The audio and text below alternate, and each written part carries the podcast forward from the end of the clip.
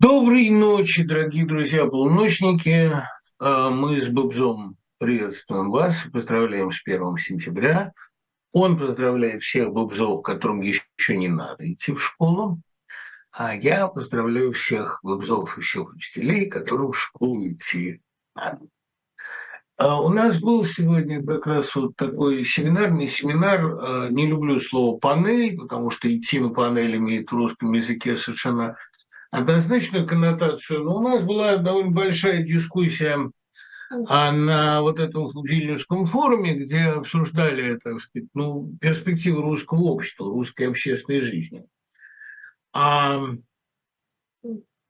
Сейчас, подождите, я вынужден отвлечься на то, чтобы дать Бобзу полагающуюся ему витаминную конфету, просто потому, что он иначе не успокоится, и эфир превратится в диалог с Бобзом. И вот там обсуждалась, в частности, такая в кулуарах проблема, логично ли поздравлять ребенка с 1 сентября. Есть действительно такая точка зрения, что это все равно, что поздравлять седловую лошадь с началом полевых работ.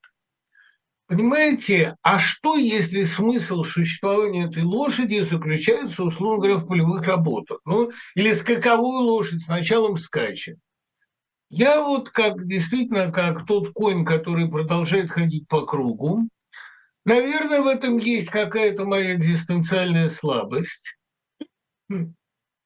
Я чувствую себя 1 сентября тупо и невостребованно, если мне не надо идти в класс.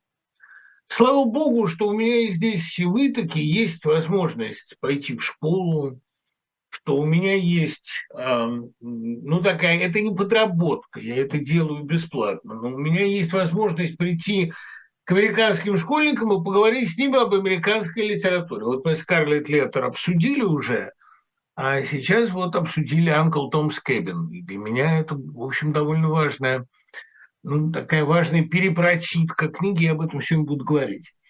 Ну и, понимаете, можно сказать, что это, наверное, какая-то экзистенциальная пустота. Как вот есть люди, которые не могут находиться в тишине, им надо, чтобы у них радио работало. Вот Пастернак говорил, я же не могу орать на моих соседей из-за того, что у них постоянно включено радио или патефон, и это мешает мне переводить Ромео и Джульетту.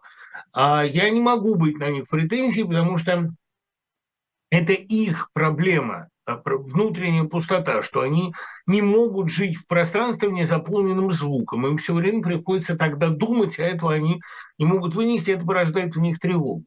Я тоже испытываю какой-то такой, anxiety, какое-то особое там анкьютность, анкейни, какое-то беспокойство, если мне не надо ходить на работу. Это, наверное, какая-то особенность моей душевной организации. Поэтому для меня пойти в школу в Синоде еще это все-таки мой профессиональный праздник. Знаете, я вспоминал, как мы однажды с матерью оказались в пансионате, любимом пансионате, где проводил я когда-то значительную часть детства. Мы решили тряхнуть стариной, поехали туда из ностальгических соображений. И там 25 июня был выпускной вечер. И мы оба, два учителя, почувствовали опять-таки такой неуют от того, что рядом выпускной вечер, а мы на него не идем. И мы пошли туда, и тут же нас припахали, и тут же мать уже рисовала какие-то лозунги, я им сочинял какие-то стишки. А это учительская такая профессиональная болезнь, когда около тебя, или это в мае было на последний звонок, я уже не помню, довольно давно было. Но, в общем, я помню, что мы пришли в эту школу сельскую, это было под Москвой, и стали там как-то участвовать в подготовке к этому празднование. Это потому, что когда рядом с тобой школа, и ты слышишь доносящиеся оттуда праздничные звуки, линейки или выпускного вечера, ты не можешь туда и пойти. Тебя тянет к этому месту тревоги, счастья, волнения, рубежа, потому что это всегда рубежное что-то. Хотя можно сказать, да, что это привычка коня к круговому движению. Вот такие у меня с этим связаны ощущения. Я уж в буквальном смысле с молоком матери впитал эту зависимость, эту такую, аддикцию, если хотите. Школа — единственное дело, которым нельзя заниматься, если к этому тянет. Поэтому мне так горько, что они так скомпрометировали вот это радостное, праздничное дело, школьную линейку. Я же на нашу линейку в течение всегда хожу, много у меня часов или мало, но на первую линейку, первую сентябрьскую, я хожу всегда. В этот раз не иду, и в этот раз я не знаю, честно говоря, как выглядит эта линейка, и будет ли после этого какой-то там урок идеологии, какой-то классный час, какая-то агитация за войну и за всякую подлость. Я не знаю, вот я, знаете, поражаюсь их способности загадить все, до чего они могут дотянуться. Это ужасно. Потому что превращать школу в какое-то капище идеологическое, ну, это святое, понимаете, это вносить заразу в операционное поле. Но я думаю, что хорошие школы найдут какой-нибудь вариант существования. Дети поймут. Самое страшное, что они развращают детей, что дети, родители начинают доносить на школу, если она с их точки зрения недостаточно лояльна. Такие примеры были, и какой ужас. Сколько нам придется, понимаете, проводить санитарно-гигиенические мероприятия? Ну, придется. Вот сейчас как раз я с другом моей Манькой Кочуровской переписывался. Она вот уезжает там. Я пытаюсь ей объяснить, что это очень ненадолго. Но она написала сама об этом в Фейсбуке. Я никакой тайны не выдаю. Она, кстати, мы подружились в пединституте, где вместе работали, в МПГИ в родном. И вот я говорю, что мысль о нашей, ну не скажу старости, о наших пожилых годах, меня наполняет тоже странной смесью тревоги, радости, предчувствия и все-таки ну, некоторого разочарования. Мы рассчитывали, что хотя бы мы сможем отдохнуть там после 60. А нам вот как раз придется в это время переживать бурную вторую молодость, потому что от нас потребуется максимальное напряжение для того, чтобы разгребать все эти завалы. Ведь это же не дядя будет делать, не Пушкин, это нам придется делать. И мы рассчитывали, может быть, на пенсию, или там рассчитывали немножечко попочивать на лаврах. Да, ну написал ты там, я не знаю, 80 книжек, да сейчас у меня 3 в работе одновременно.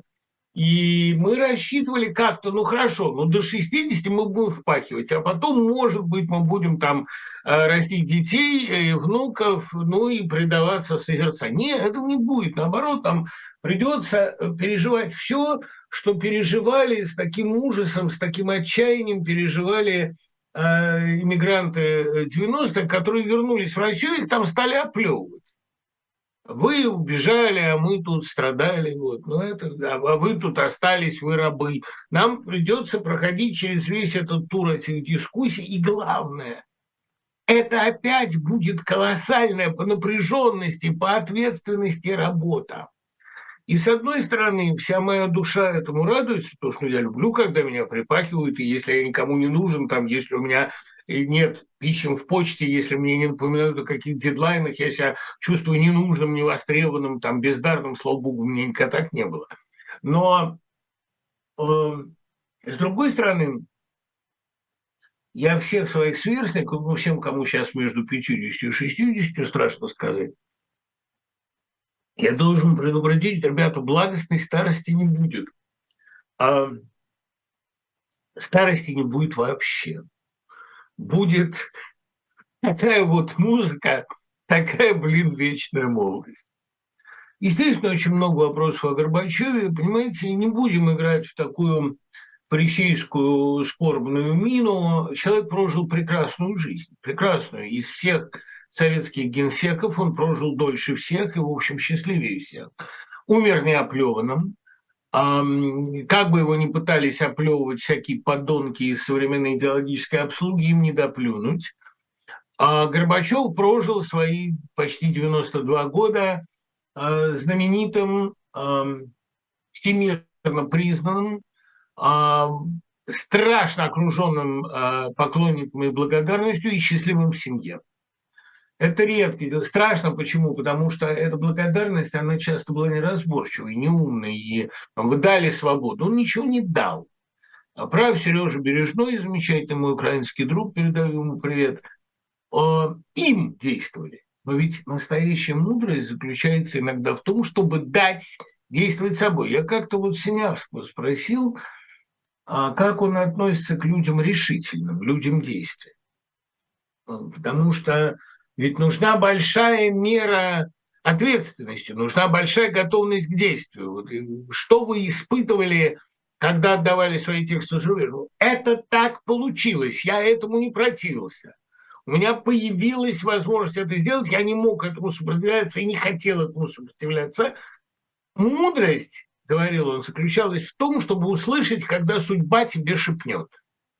Я совершенно согласен с этой мыслью. Я вообще со многими его мыслями, не столько филологическими, сколько бытовыми, очень согласен. Он как-то понимал, как мир устроен. И вот горбачевская готовность не противиться времени, дать дорогу времени – это великая готовность. Началось-то все более-менее случайно. Началось с того, что Раиса Максимовна любила Гумилева. И он решил напечатать в апреле 1986 года, решился напечатать Гумилева. Вышла статья в «Огоньке» «Возвращение поэзии Гумилева». И все, и рухнула стена. Как это произошло, пойди объясни. Я помню, этот номер «Огонька» у нас продавался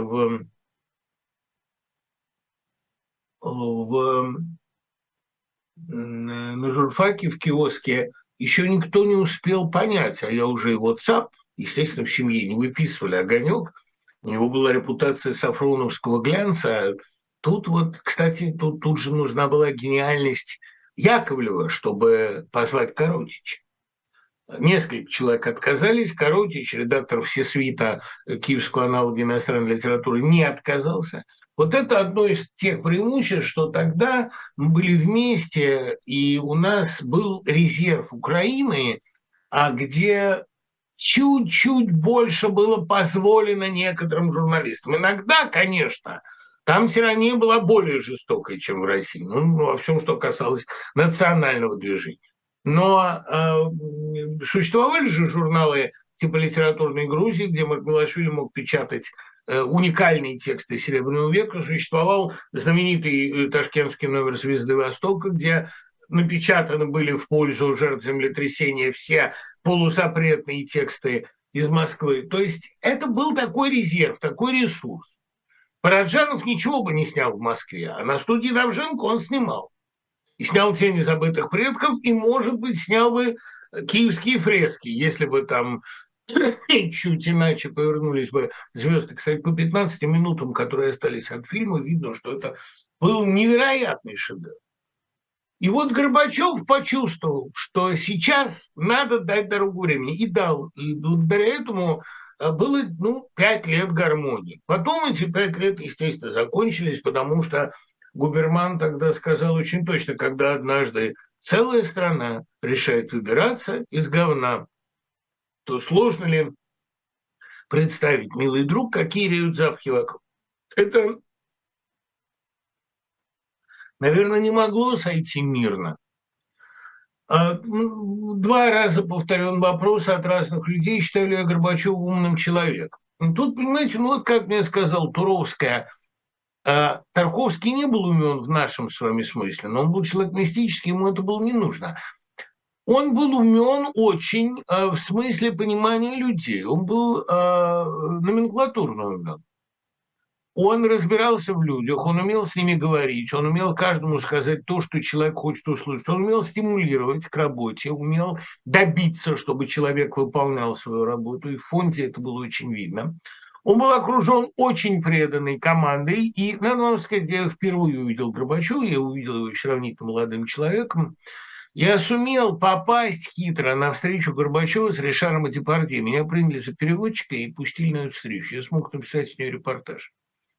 И Ришар его спросил: расскажите эпизод из вашего детства, который определил вашу жизнь, который кажется вам наиболее красноречивым. Ведь в детстве все закладывается. Горбачев сказал: однажды я отвечал в школе, прекрасно знал вопрос, упивался своим красноречием. И пока я отвечал, из-под меня убрали стул. Когда я сел, я рухнул, и все захохотали. Тогда мне казалось, что это шутка. Очень глубокие ответы, очень точные. С ним так и получилось. Пока он выступал, из-под него убрали стул. Но, и, кстати, это было хорошо отвечено. Я вот тогда написал, собеседник, я был 92-й год, я тогда написал, что или даже 90-е, по-моему, 90-е. Я тогда написал, что... Нет, 91-й, конечно. То если бы этот человек позвал меня на баррикады, я бы за ним пошел. Он же был страшно обаятельным, невероятно харизматичным. Еще когда он был молодой, быстрый, в старости он отяжелел очень быстро, и как-то у него, понимаете, масштаб личности человека в России очень зависит от места, которое он занимает, и из него какой-то стержень ушел. Но вот удивительное дело, Горбачев обаяние не потерял. Я много раз у него брал интервью, уже ему было за 80 хорошо. Несколько раз мы обедали с Муратовым и с ним. И спасибо, Дмитрий Андреевич, что ты меня брал на него посмотреть. И я поражался тому, как он много помнит и какой он четкий и быстрый. Он опасный был человек. Понимаете, вот вы чувствовали, говоря с ним, что он опасный, что он все запоминает, что он отслеживает ваши действия, жесты, что ни одного слова не пропускает. Не посмотрел. Вот говорят сейчас, что он давал какие-то скучные интервью. Ни одного интервью с ним не было скучно. Может, потому что он зеркалит собеседника, а тут рядом был Муратов с его историями, с его реакциями. А на свой счет я это не отношу. Он был, понимаете, очень похож на того, с кем он говорил. И поэтому он умел нравиться. Поэтому Тэтчер обожала с ним разговаривать. И даже, говорили, была в него немножко влюблена, хотя она была очень тоже хитрая женщина и могла имитировать интерес. А в любом случае у меня был, простите, уж я закурю, потому что почему мне, собственно, и не закурить? У меня всегда было ощущение от... Секунду, дверь закрою. Всегда было ощущение от Горбачева, что его старость какая-то обманка, что он не старик, что его благостность иллюзия. Аппаратчики старыми не бывают. Аппаратчик он был очень опытный. И Андропов его выделил не просто так. Знаете, Андропов почувствовал в нем колоссальную перспективу. Андропов – это сложная фигура. Я, в общем, солидарен с Владимиром Вороновым, который... призывает не преувеличивать его, так сказать, интеллект, а есть такая мода. Он просто умел окружать себя умными советниками, соратниками, и у него было чутье на чужой интеллект. Но в целом, я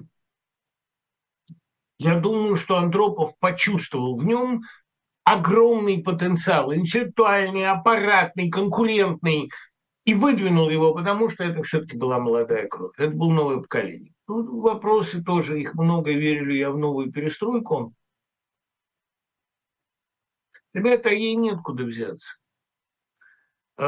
Следующий формат российских перемен будет смута.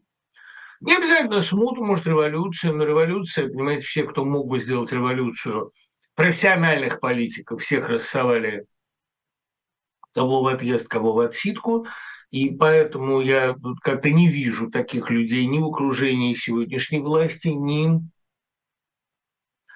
в оппозиции. Смута возможно. Ведь, понимаете, надо уметь думать о своей старости, надо уметь думать о том, кто придет тебя сменять. Надо уметь готовить не преемника, а реформатора. Надо уметь готовить тех, кто будет менять после тебя страну. То есть сдать ее в хорошем состоянии. Сказал же все-таки что-то понимавший Николай Александру II, Николай I, сказал: «Сдаю тебе страну не в лучшем виде, сдаю тебе хозяйство не в лучшем состоянии». Да, надо это понимать. Он это чувствовал. И вот, хотя в остальном, конечно, он очень был, к сожалению, туп, метафизически туп, ограничен. И вот, быть современником Пушкина и так себя с ним вести, но все-таки в долг давал, и то спасибо. Так вот, не тупой режим, он должен думать о том, кто будет при каких обстоятельствах. Вот тот, кто сменял Советский Союз, был подготовлен поздним развитием Советского Союза, идеями конвергенции, каким-никаким научным и культурным брежневским ренессансом, таким советским серебряным веком, убогим, выморочным, но все-таки, понимаете, все-таки каким-то. А вот то, что мы имеем сегодня, оно ничем хорошим смениться не может, оно находится в нисходящем тренде, и поэтому никакой перестройки ожидать нельзя. И нечего перестраивать. Тут уже, так сказать, степень гнили зашла очень далеко. Я боюсь, что не будет перестройки.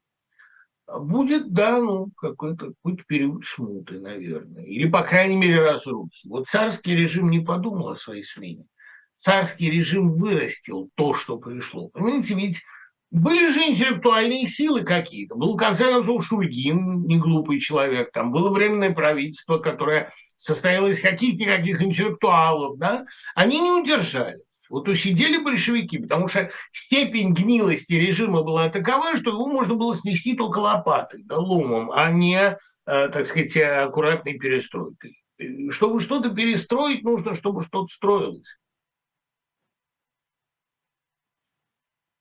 Это не идеализация Советского Союза, это просто понимание тренда.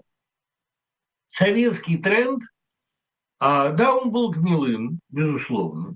Веллер вообще считает, что все шло по нисходящей. Но я думаю, что, по крайней мере, поколение, к которому я принадлежал, и, кстати, вот Клюев об этом замечательно пишет, он Дермайер Штук, это было поколение Пелевина, Щербакова, Тодоровского, поколение 63-64 годов, чуть постарше нас. Это было поколение людей, готовых работать, поколение людей умных. Эти люди сделали взгляд, ныне изгаженный одноименным сервильным изданием. Эти люди сделали редакцию «Навещания», эти люди были воспитаны Сагалаевым все-таки. Понимаете, это была, ну, там, я не знаю, Фоменко, Ворошиловым. Это были люди, готовые в случае чего взять в свои руки и не уронить ее в грязь. И трансформировать ее. Другое дело, так получилось, что действительно система пошла в разнос, и все трансформации, об этом Горбачев очень точно говорил, вместо трансформации случилось лавинообразное осыпание. Да, это было так. Уже Ельцин был знаменем не перемен, а разрушений чисто. И, ну, он был разрушитель гениальный в своей природе. А вот так получилось, что были люди, которые, по крайней мере, имели какие-то представление об идеальном устройстве. Я понимаю, что Советский Союз, скорее всего, не подлежал реформации, но, с другой стороны, у него были сценарии развития, просто вот позицию сместили с доски, смели. Но Горбачев, безусловно, был подготовлен к философии просвещения, и он просвещался, он был человек читающий, знающий, готовый вбирать новый опыт. Перестройка началась с визита Горбачева в Канаду, где, собственно, он подружился с Яковлевым, сосланным туда работать. И это довольно, так сказать, любопытный и в каком-то смысле позитивный опыт. Я думаю, что Горбачеву начал присматриваться Запад тогда. И Горбачев начал тогда присматриваться к Западу серьезно. И тогда понял, что эта система нуждается в реформировании немедленном или будет нереформируема никогда. Вот. Ну и кроме того, понимаете, он был добрый. Мне, конечно, скажут, а вот Вильнюс, а вот Тбилиси. Я не знаю, где там он, где окружение, где силовики, какие влияния в этой равнодействующей были. Но для меня одно несомненно, что он не получал наслаждения от репрессий, и он не был готов к репрессиям. И он был человек с больной совестью, и он многого себе не прощал. У него были, ну, может быть, благодаря семье, были настоящие, хорошие человеческие качества, серьезные. И этим он был мне симпатичен. С ним интересно было разговаривать. То есть вот вы не делали усилия, чтобы изобразить почтение, там, внимание к патриаршской старости. С ним разговаривать было интересно. Было несколько стариков в моей жизни, Мочалов, там, Лилиан Комаров, мои старшие учителя, старшее поколение моих учителей, с которыми мне никогда не приходилось делать скидки на старость. Наоборот, мне приходилось поспевать за их интеллектом. Комаровой был 92 года, она посмотрела дебаты Гиркина с Навальным, Стрелкова, и ее выводы были фантастически точны и остры. А это было за неделю до ее смерти. Ей было 92 года. И мне было с ней так же интересно, как в редакции «Ровесник». Вот с Горбачевым была та же история. И с Мочаловым та же история. Он опережал вашу мысль. Вам не надо было переводить там на, ну, делал поправку на преломление, поправку на старость. И вот, кстати, с матерью все-таки, слава богу, она прожила достаточно долгую жизнь, хотя меня совесть продолжает мучить, мне кажется, я мог ее продлить, но вот мать никогда не демонстрировала стариковских черт. Брюзжание, которое я за собой часто, кстати, замечаю, а ненависти к молодым, ну, там, комплекса свекрови, который ненавидит невестку и так далее. Наоборот, я всегда с трудом поспевал за ее мыслью. Все новинки она читала раньше меня. И когда я уже в больницу к ней пришел, она мне сказала: ты слышал, они дали для анализа на экзаменах этого года работу Битова. Ну, кем надо быть, чтобы дать ребенку отрывок из Битова? Что поймет старшеклассник? Вот это меня поразило, конечно. И поражало, что она молоденьким медсестрам давала какие-то литературные консультации. Вот в Горбачеве это тоже было. Я люблю активную, боевую, умную старость. Вот такая старость – это милость Божия. Но она покупается долгой и умной жизнью. Она покупается, она добывается высокой степенью человечности. У нынешних руководителей России такой старости не будет. Нет, ребята, не будет. Какое главное знание вы вынесли из школы? Я много негативного опыта вынес из школы, к сожалению. Но самый, наверное, интересный отзыв на эту тему дал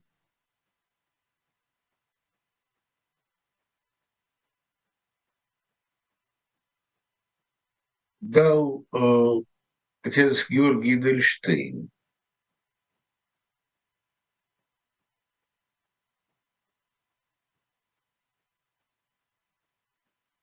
Его привел Миша, Михаил Эдельштейн, его сын, на обсуждение сериала «Школа». И вот там Эдельштейн сказал поразительную вещь. Он сказал: мы все время думаем, что школа – это праздник. Ну, во всяком случае, пытаемся детям это наивно внушить. Главное знание, которое можно вынести из школы, это даже не навык социализации, который мы, как христиане, это понимаем, он далеко не всегда на пользу. Он часто приводит к конформизму, он может активизировать в вас трусость. Наоборот, христианину, может быть, не так уж нужна социализация. Но школа заставляет вас понять, что иногда надо делать то, что не хочется. То есть школа – это какой-то навык духовной дисциплины. Это для христианина не последнее дело. Это не тупое послушание. Это не школа монастырского, там, я не знаю, сажания моркови вверх носами, там, ради послушания. Нет. Но это дисциплина, это понимание, что иногда какие-то вещи, которые не хочется, надо делать. Вот, наверное, это знание я вынесу из школы. Не в том смысле, что там надо уживаться с неприятными людьми. Нет, уживаться никогда не надо. Но что надо иногда учить геометрию, которую ты, ну, в принципе, из-за своей криворукости и отсутствия пространственного мышления не постигаешь. А иногда надо. Мне это в жизни много раз пригодилось. Скажите о ваших самых сильных впечатлениях от искусства за последнее время, чтобы вы могли порекомендовать. Два таких впечатления самых сильных.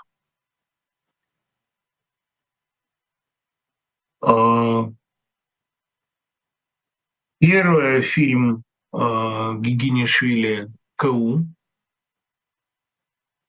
Я, наконец, могу об этом сказать. Долгое время картина была в секрете, и я смотрел ее по секретной ссылке, но она официально закончена. Резо Гигинишвили, как мне кажется, из современных режиссеров единственный наследник Данелии. Здесь это наследование идет по прямой, потому что прямые цитаты из Кинзадза есть. «Ку» – название картины, Константин Устинович здесь это расшифровано. Я помню, Данелли уморительно рассказывал о том, что в КУ, в ПЖ видели намек на Черненко в последнем выдохе ПЖ. Так сценарий писался до всякого Черненко. Картина же была в запуске, потом там ее дважды не могли снимать, там колоссальные были трудности, там она...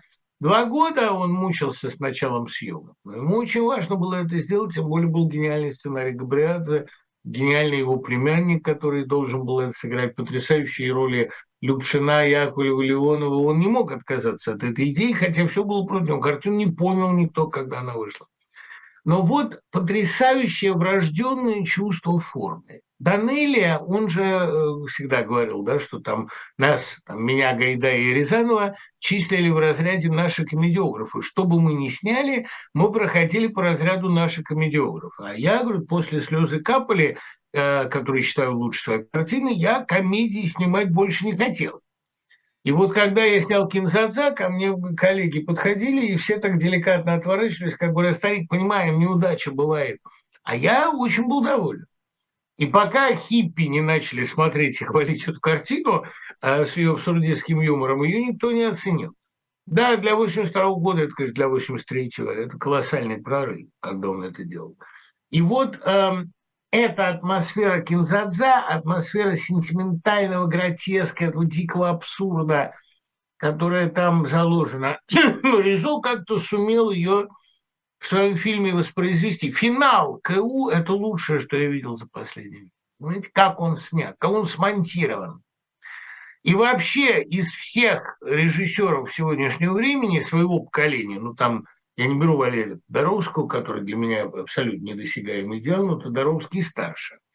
А вот из режиссеров 40-летних, около 40-летних, Резо, конечно, человек с потрясающим во многом грузинским чувством формы. Там невероятную роль Филипенко. Я много раз слушал Филипенко как чтеца, помню его как актера по «Звезде смерти» Хакина Мурьета, помню карьеру там Артура Уино, по-моему, да, вот бланковскую картину, по-моему. Но такой роли я у него не видел. Это что-то нечеловеческое. Вот перевоплощение фантастическое, даже без особого портретного грима. Но финал этой картины – это лучшее, что Гигинишвили снял, это лучше «Заложников». Там просто монтажная фраза бесконечно длинная. Вот когда «Смерть» и «Предсмертный бред» Черненко, там это снято очень своевременная картина. Такая летопись распада интеллектуального и физического. И эта девочка-медсестра несчастный, единственный человек, которого любит и жалеет. Высокий класс. Я люблю, когда есть кого похвалить. Мне никогда не нравилось ругать. Ну, я надеюсь, что этот фильм будет хорошая судьба, потому что Резо вообще режиссер нелегкой судьбы, он много вынужден делать того, что нужно просто для выживания, там сериалы какие-то, какие-то комедии всегда тоже очень тонкие и умные, потому что «Любовь с акцентом» – это, ну, это лучшая роль Даликашвили, мне кажется, и лучшая вообще его комедийная работа. «Жара» – очень точный фильм. Но вот «КУ» – это, наверное, лучшее, что он пока сделал. Это просто местами… Это до слез. Я же помню это время. Он-то этого не знал, он был ребенком, а я-то помню. Я школу заканчивал, в институте уже учился. И я это время помню. А второе мое невероятное впечатление – это альбом БГ «Дом всех святых» «Аквариума». Он мне прислал, спасибо, дай бог здоровья. И вот, знаете, полное ощущение, что на больную голову проливается какой-то благодатный ливень. Ливень звука, света, какой-то весенний дождь. Вот это, ну, там 10 песен, и все они музыкальных фрагментов каких-то. Они пустяку великолепны. И даже меня, знаете, Борис Борисович, меня взяла некоторая, так сказать, ну, некоторый комплекс у меня появился. Вот мы с вами записывали в феврале разговор. И все песни этого альбома были уже готовы. И я вам задавал вопросы, продиктованные вашим предыдущим творчеством. А вы уже шагнули на совершенно новую ступень. И, наверное, вам было люто неинтересно. Хотя вы ни на секунду этого не показали. Но этот альбом – это какая-то совершенно новая грань БГ. Понимаете, какое-то просветление после ползучей катастрофы и сумрака последних 3 альбомов, ну, после «Соли», например, очень мрачно. Это какой-то, ну, не знаю, цветок в пустыне. Там есть песни, конечно, которые напоминают по настроению «Последний поворот», ну или другие там довольно мрачные вещи БГ Брежнева. Но какие же, господи, боже мой, какие же там фантастические новые песни. И какие они грандиозные по стиху.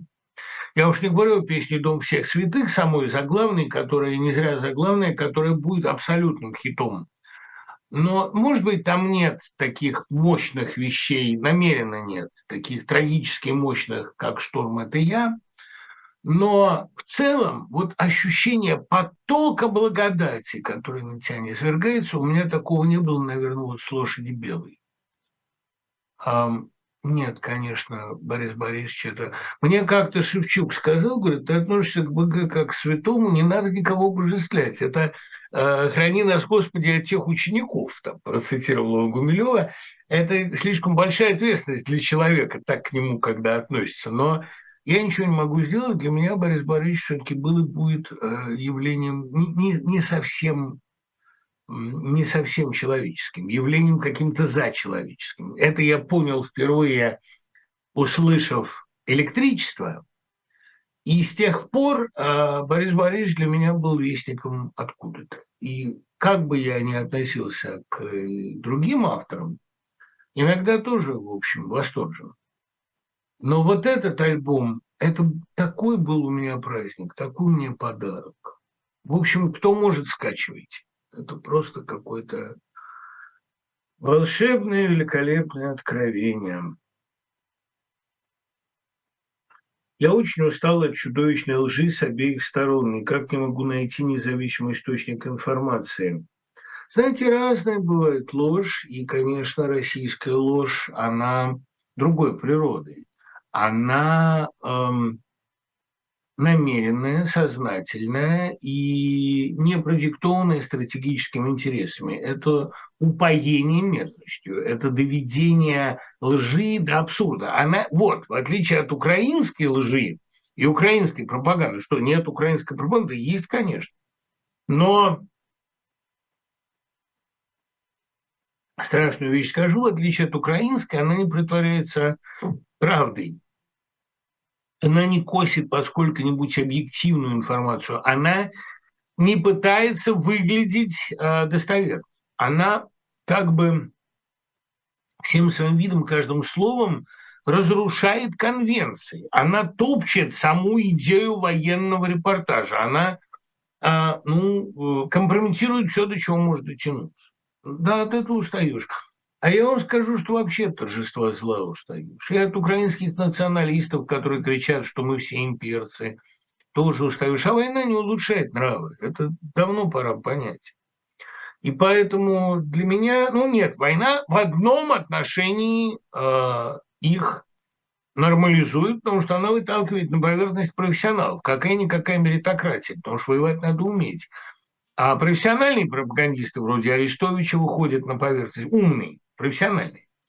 А профессиональные, кстати, интервьюеры вроде Фейгина, профессиональные военные вроде Залужного, они выдвигаются. То есть война выдвигает тех, кто умеет воевать. Как это было в России с Коневым, а не только с Жуковым, там, или, например, с Баграмяном, который, по воспоминаниям моего деда, он же под его началом служил, все-таки берег людей. И понимал солдат. Еще и Пастернак писал о том, что война выдвинула тип народного командира. Этого не было, но это появилось.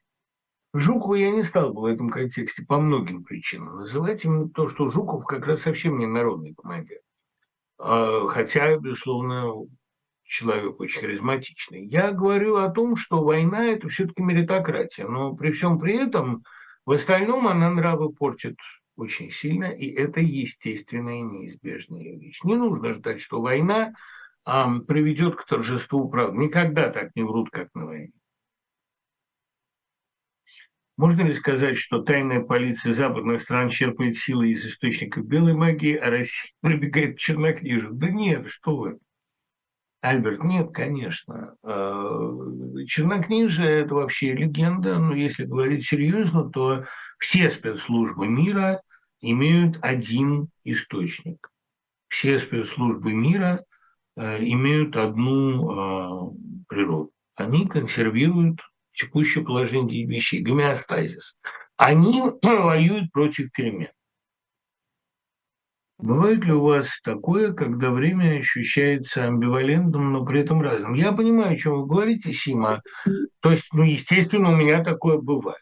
Да, конечно. То есть я вижу одновременно и плюсы, и минусы этого времени.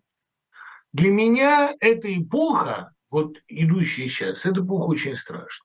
Но я не беру какие-то свои пертурбации, потому что в такое время сетовать на свои там, перемены, отъезды, смену статуса и так далее, но это пошлость. Да и потом, в общем, мне скорее повезло. Я говорю о другом. Мне повезло, что я уехал, я представляю, что было бы со мной там. Но я повезло, что я уехал сильно заранее. Но тут проблема в другом. Преимущество этого времени мне тоже очевидно. И первое из этих преимуществ – не надо больше врать, не надо больше притворяться. Понимаете, я вообще так устроен, что я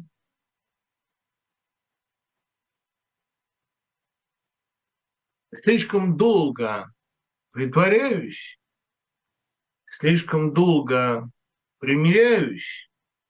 Ну, вот, когда я писал о Пастернаке, я отчасти боролся с собственным комплексом. У Пастернака была такая вот, простите, что я провожу такую аналогию с гением, но да, он повторяет, да. Потом вдруг решительно говорит нет. Иногда он говорит это слишком поздно.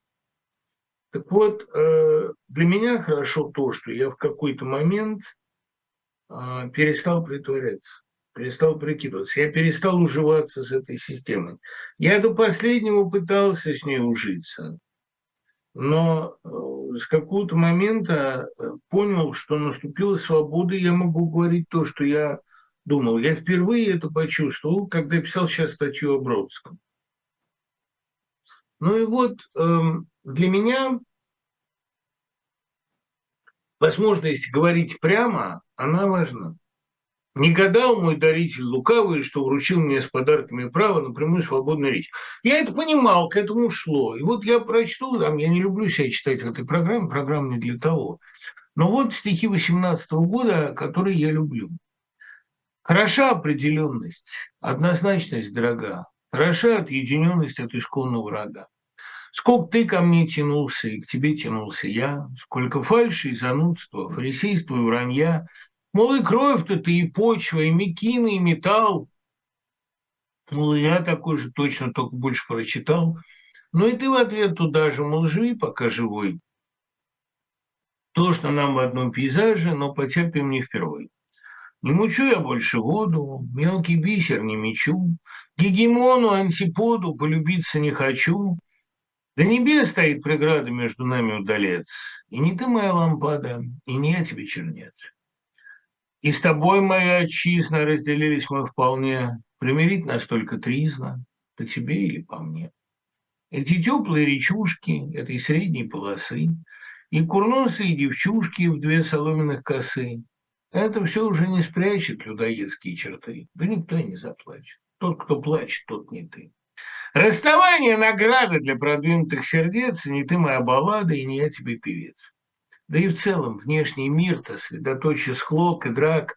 Был у нас период флирта, был у нас неравный брак, а теперь неторопливо отобрались ты и я к сладкой стадии разрыва, высшей форме бытия. Для чего уже теперь-то в предпоследние века мне косить под экстраверта, а тебе под добряка? И не мне твоя армада, и не я твой военспец. И не мне твоя громада, и не я тебе жилец, и не ты моя услада, и не я твой леденец. Так что больше нам не надо притворяться, наконец. Слава тебе, Господи. Эти стихи тогда, в общем, никто особо не заметил, слава Богу, и никто особо не понял, но я их люблю. Речь идет не о разрыве со страной проживания, речь идет об отсутствии как-то попыток договориться, помириться и приспособиться. Вот меня тут много спрашивают сейчас о смысле повести «Собачье сердце» и просят лекцию по ней. Ну, мы не дошли еще до «Собачьего сердца», нам с Блоком, дай бог разобраться. Тут, видите ли,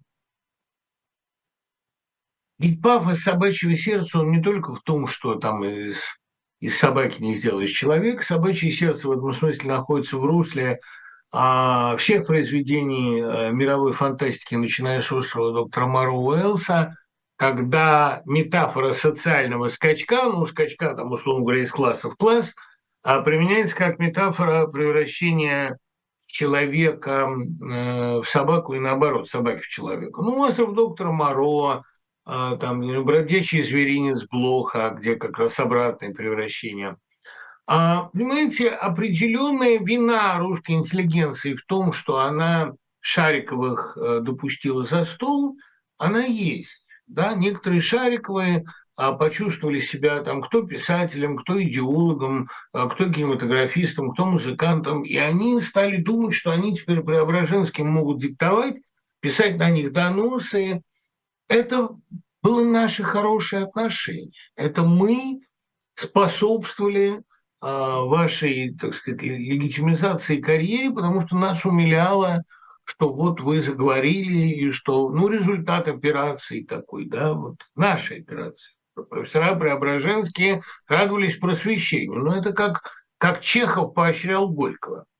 Но дело же, Горький-то был, правда, талантлив очень, стихийно талантлив. Здесь же та проблема, что мы же, понимаете, можем поступить как Преображенский. Это нам нетрудно. Мы как очеловечили, так и расчеловечили.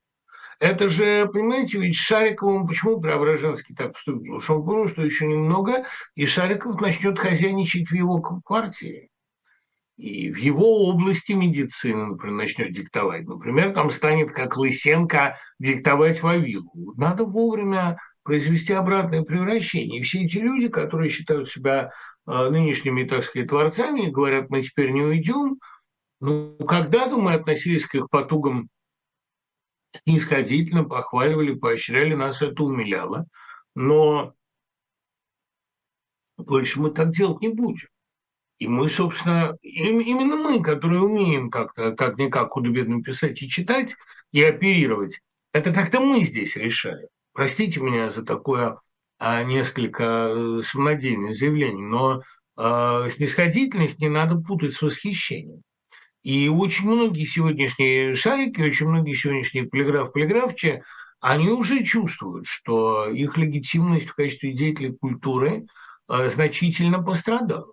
И больше их в этом качестве никто не будет воспринимать. В качестве власти можно, а в остальных уже позвольте на операционный стол. Да, уже прошу вас на обратную операцию.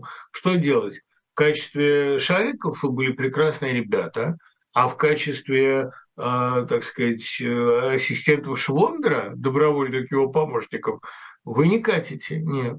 Это процесс, который Булгаков очень точно предсказал, и очень точно описал. А первым описал его Гиппиус. «И скоро в старый хлев ты будешь загнан палкой. Народ, не уважающий святынь. Если ты не уважаешь святынь и пришел тут диктовать, как имеющий право, с тобой история поступит так, как она и поступила уже однажды. Она загнала палкой. Пролетарии решили, что они теперь тут хозяйничают. Так очень скоро с ними поступили соответствующим образом. Это горько, конечно. И они все поняли. Довольно печально это было. Вообще, надо сказать, что это очень печальная книга «Собачье сердце». Она абсолютно грубо разбивает иллюзии насчет возможности социального конструирования. Если не получается конструирование, будет деконструкция. Вот.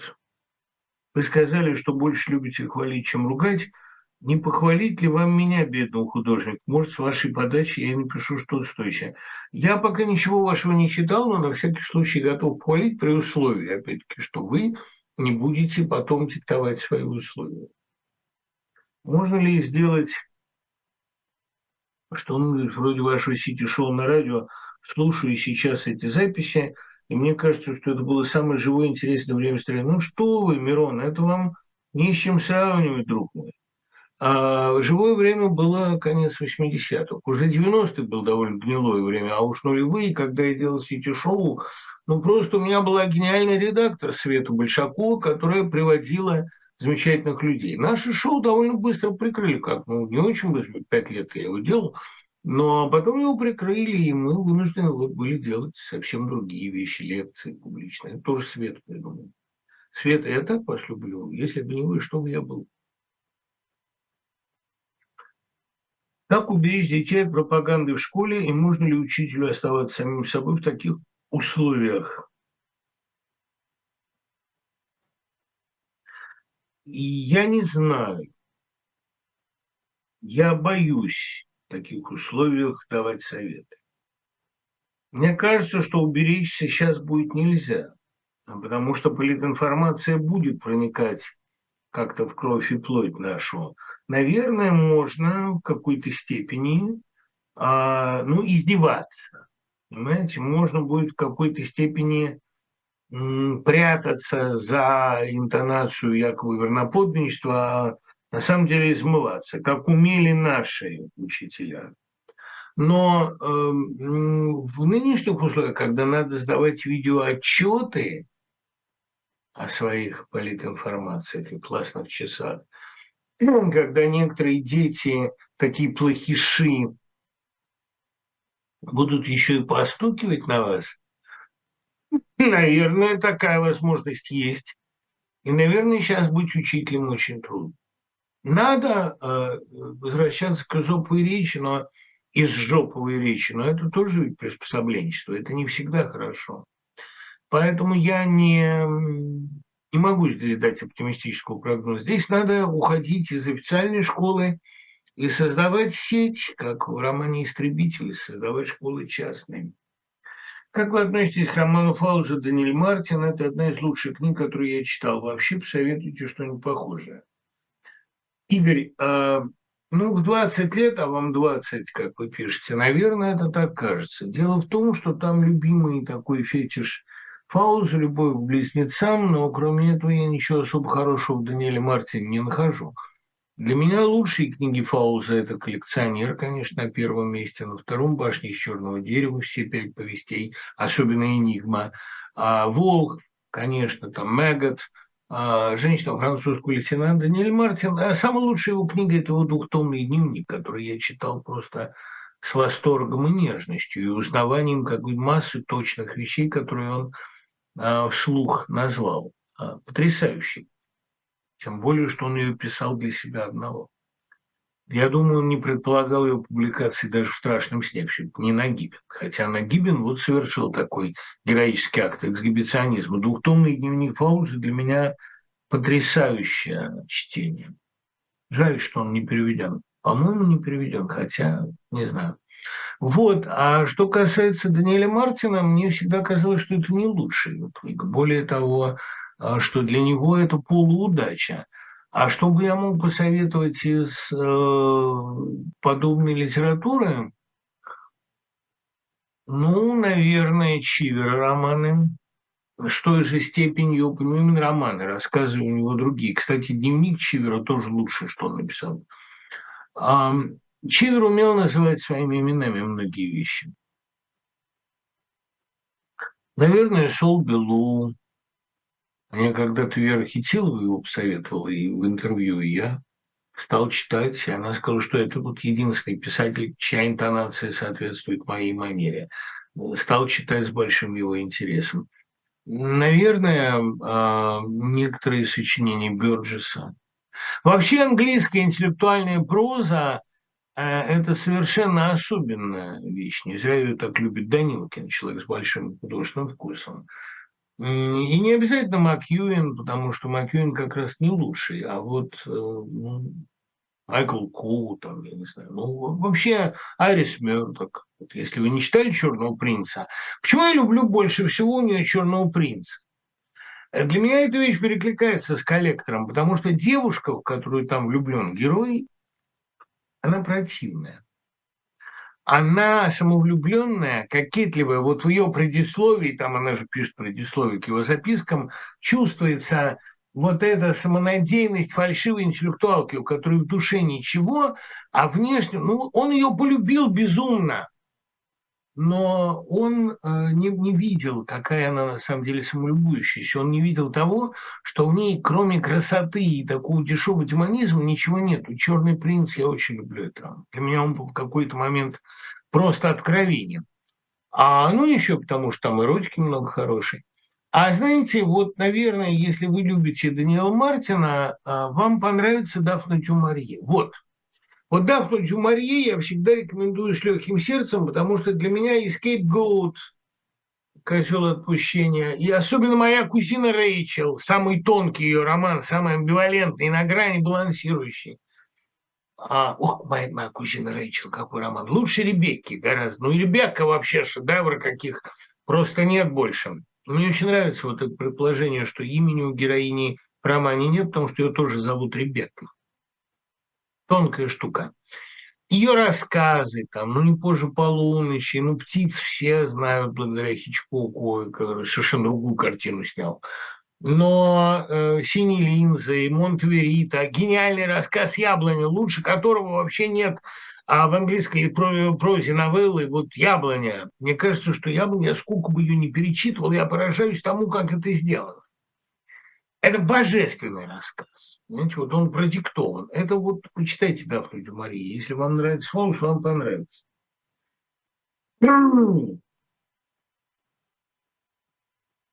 Хотя из меня советчик, знаете, у меня вкус уж очень такой. Кому сейчас на Руси жить хорошо? Неужели патриоты искренне рады происходящему? Нет, не рад. Но, я же говорю, упоение мерзостью – это кратковременная штука, как похмелье от сивухи. Сивуха в первый момент тоже делает хорошо, потом жутко болит голова. Ну, в общем, ничего хорошего, конечно. Но Некрасов же пытался, он рассказывал Боткину, врачу, брату критика, его пользовал врач Боткин. И он ему рассказывал, что роман должен заканчиваться, роман в стихах «Кому на Руси жить хорошо», эпопея народная, должна заканчиваться вовсе не грешит добросклонно. Она должна заканчиваться... Ну вот они повидали царя, царю тоже плохо. Возвращаются домой, видят пьяного в канаве. Ему хорошо. Наверное, вот это. Праздником 1 сентября и вас с праздником. А отличается ли работа преподавателя в Штатах и России? Где труднее преподавать, где требовательнее студенты, где руководство, где больше отчетности и волокиты? Ну, стучат дети и студенты везде, к сожалению. Меня, слава богу, никогда не стучали, но мне известны случаи, когда стучат. Если же говорить серьезно, я еще раз отвечал на этот вопрос. Американский студент меньше знает, но знает, где взять. Когда вы даете задание американскому студенту, например, реферат подготовить, вы можете быть уверены, что он это сделает, что он за 2 суток прочтет «Тихий дон» на Дероле, там, на Редбуле, ночей не будет спать, но подготовит исчерпывающее сообщение по всем правилам науки. И останется у него что-то в голове после этого или нет, но на семинаре он блеснет. Много раз проверил. А когда вы преподаете русскому студенту, даете задание подготовить доклад, вы процентов на 50 можете быть уверены, что это сделано не будет. Но причины для этого недеяния, для этого невыполнения будут найдены такие тонкие. И сама история будет сплетена настолько искусно, что вы получите большое статистическое давление. Но это, помните, я забыл, откуда это мне Володька Вагнер рассказывал, мой великий друг, рассказывал эту историю. В летоинституте студенту досталось отвечать сатиры Кантемира. А он не читал. Ему кто-то кинул записочку из других экзаменуемых: «Сатира к уму моему». Он, естественно, не знает, что это, прочел, что это «к уму моему». И стал рассказывать, что у Кантемира был кум, они с кумом там скакали по молдаванским степям. Он знал, что Кантемир молдаванин, молдаванский господарь. И они с кумом там насаждали просвещение. Получил вдруг 5. Ему говорят: вы только что придумали человека. А это и есть то, что требуется от студента летоинститута. Вот русский студент, он, ну как в фильме «Операция И», божественно изобретателен по части невыполнения заданий. Потом российский студент, он понимает, что чем меньше он будет говорить на семинаре, тем для него лучше. Поэтому его труднее расколоть, выжать из него там споры или доклад. А для американского студента он понимает, что чем больше он будет говорить, тем это лучше для него. И это, да, прекрасно, это мне очень нравится.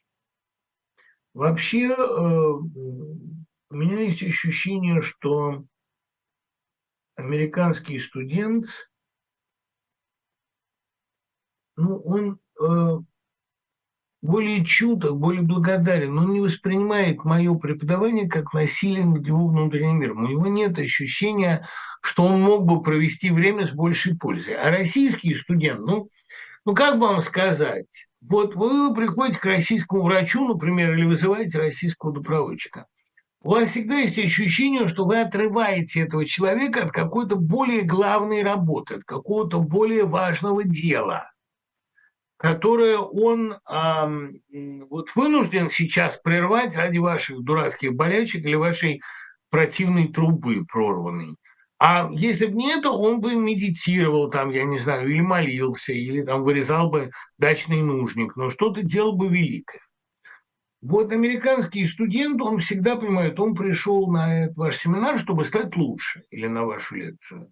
А российский студент, он понимает, ну, чего вы там бурбулите где-то, что-то рассказываете ему. Он бы сейчас, может, пиво бы попил, или с девушкой куда-то пошел, или просто посидел бы, молча подумал.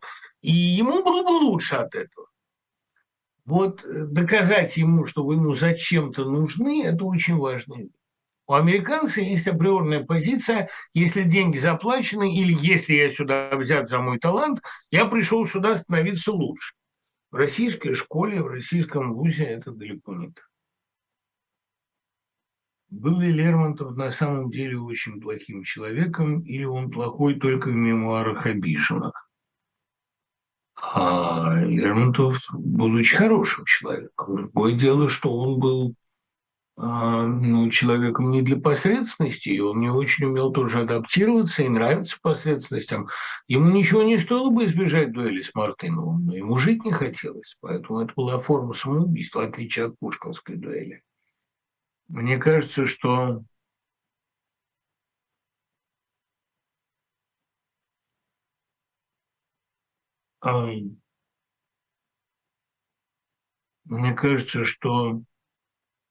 Лермонтов – это случай действительно радикального несоответствия между внутренним возрастом его, он уже и 18 был старик, и все органы были изношены, судя по протоколам вскрытия, там зубы, сердце, все было уже стариковское.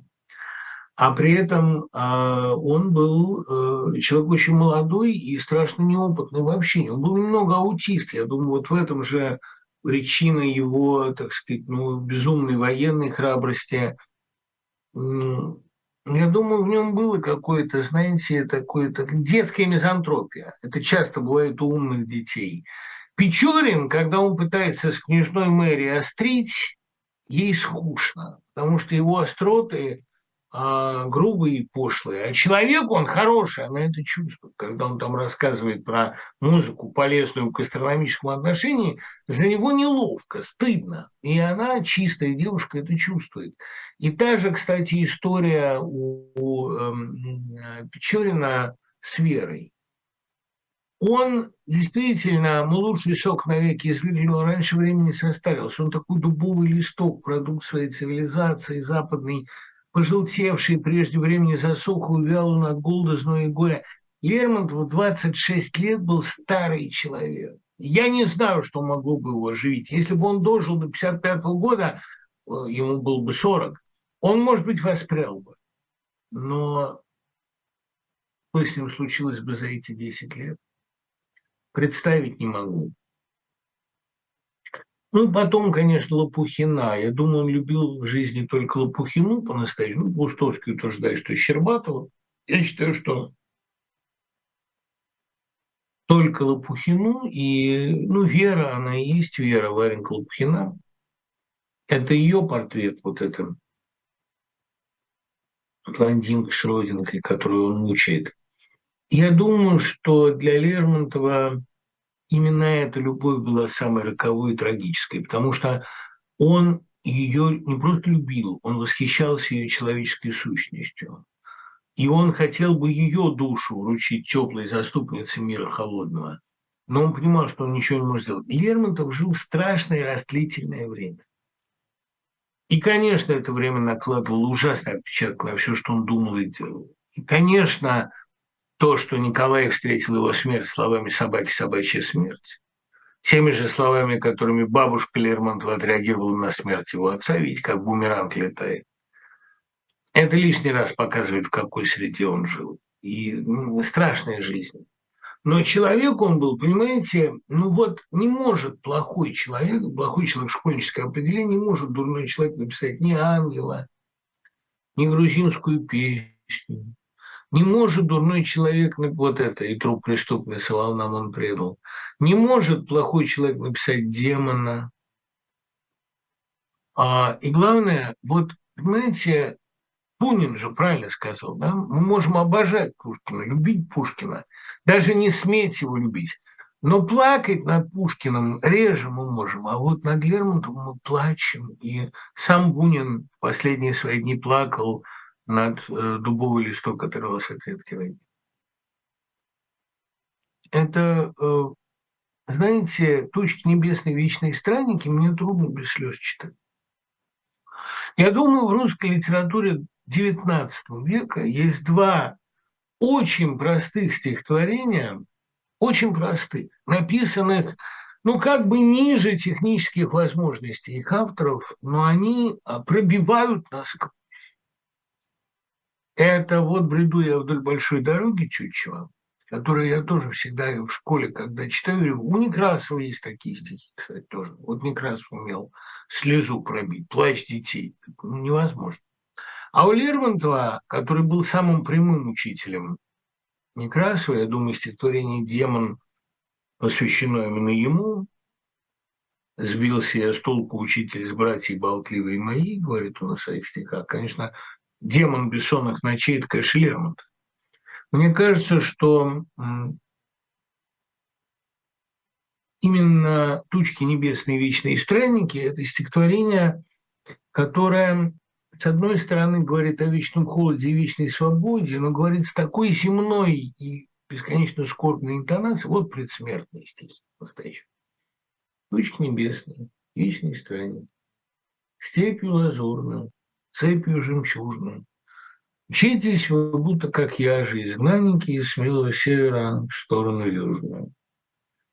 Что же вас гонит? Были лишения, зависть ли тайна, злоба ли открыта, или на вас тяготят преступления, или людей клевета ядовитой нет? Вам наскучили нивы бесплодные, чужды вам страсти, чужды страданий, вечно холодные, вечно свободные. Нет у вас Родины, нет вам изгнания». Мне кажется, что замечательную вариацию на эту тему написал молодой Щербаков в песенке «Душа», где «Когда ж беда сомкнет объятия, ничем я ей не возражу, родимый край пришлет проклятие, в чужих краях отряд сложу, а душа неколебима, в грязи чиста, в беде честна, все так же ей горька чужбина и сладок дым отечества». Это ощущение, что хочешь ты быть холодным и свободным, а тебя держит какая-то теплая связь. В том, что мы пережили сейчас разрыв этой теплой связи, пожалуй, есть даже определенные преимущества. Там можно почувствовать себя немножечко как тучка небесная такая. Но, с другой стороны, тут же страшные издержки. Бродский произвел над собой такую операцию. Я думаю, что рубежным стихотворением был «Осенний крик ястреба». Но после этого, так сказать, не думаю, что он сильно выиграл эмоциональной составляющей и просто в образности. Мне кажется, «Осенний крик ястреба» – это последнее такое стихотворение Бродского, которое способно вызвать у читателя живой человеческий отклик. Хотя на независимость Украины тоже может с этим соперничать. Гениальные стихи были и потом. Например, «Развивая Платона», который я считаю высшим его достижением.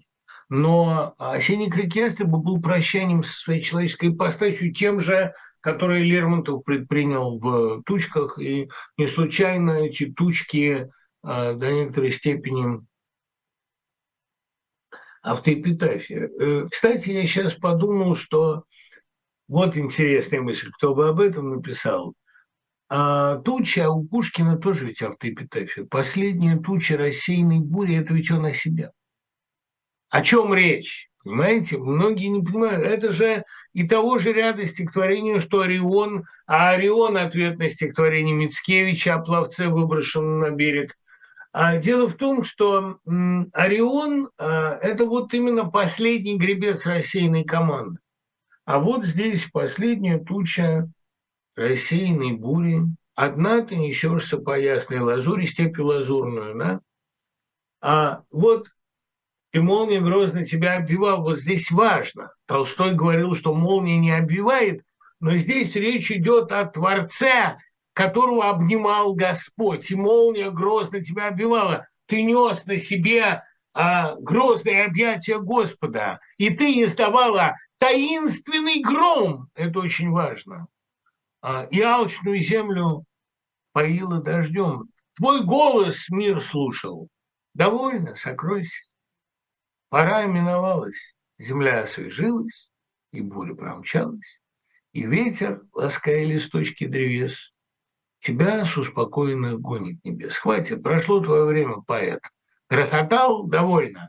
«Последняя туча рассеянной бури» – это Пушкин в 30-е годы, в конце 20-х. Это человек, занесенный не в свое время. И, конечно, ой, горько, горько об этом говорить. Хорошо, что нам не придется такого испытать. Как вы относитесь к стихотворению Бродского «Корнелию Долобели»? Ну, мне кажется, что это все-таки поздний Бродский, не такой сильный, как... Ну, самый, вот, понимаете, как говорил Белинский, звуки его гармонической лиры замирают. Мне кажется, последнее гениальное стихотворение Бродского, действительно гениальное, это «Родила тебя в пустыне, я не зря», колыбельная. Хотя и после 1984 года он 13 лет писал первоклассные стихи. Первоклассные. Но есть первоклассные, а есть гениальные. Ну вот я больше люблю «Ничего не поделаешь», развивая Платона, именно потому, что это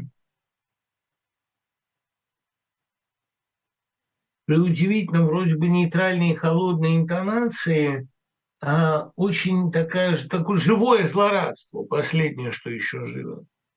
«Ты был бы счастлив, шепча про себя, смотри, это твой шанс увидать изнутри то, на что ты так долго смотрел снаружи. Запоминаешь о подробности, восклицая «Вивля Патри», да? И там это отлично, что зачем нам, 20 век, раз есть 19, да, и раз уже есть 19, изучал взгляд соседа, надолго сосредотачивается на вилке или на... Не, шикарные стихи абсолютно. Как, по-вашему, мода на фэнтези об идеальной школе, начиная с Гарри Поттера, соотносится с известным тезисом «Теперь дети не играют, а учатся, все учатся, учатся и никогда не начнут жить». Этот плакат у нас висел в физмат-школе. Нет, не согласен. Гарри Поттер – это как раз не об игровом обучении, не об игре, это не модно фэнтези. Гарри Поттер – это педагогическая утопия, ну, как у Акунинов, его вот, педагогических текстах, как у Стругацких. Это, ну, в «Трезориуме» я имею в виду, «Трезориум», «Сокровищница». Я имею в виду, что педагогическая утопия Роулинг, она построена на очень серьезных основаниях.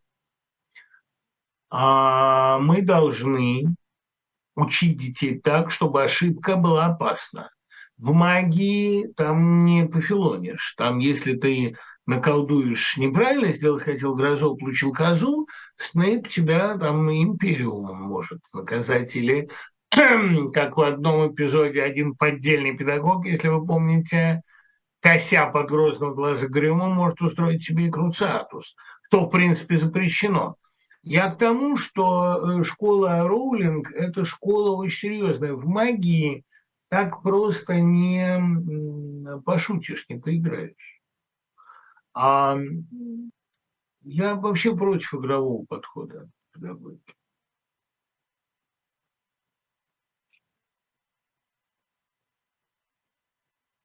Как вы тренируете память?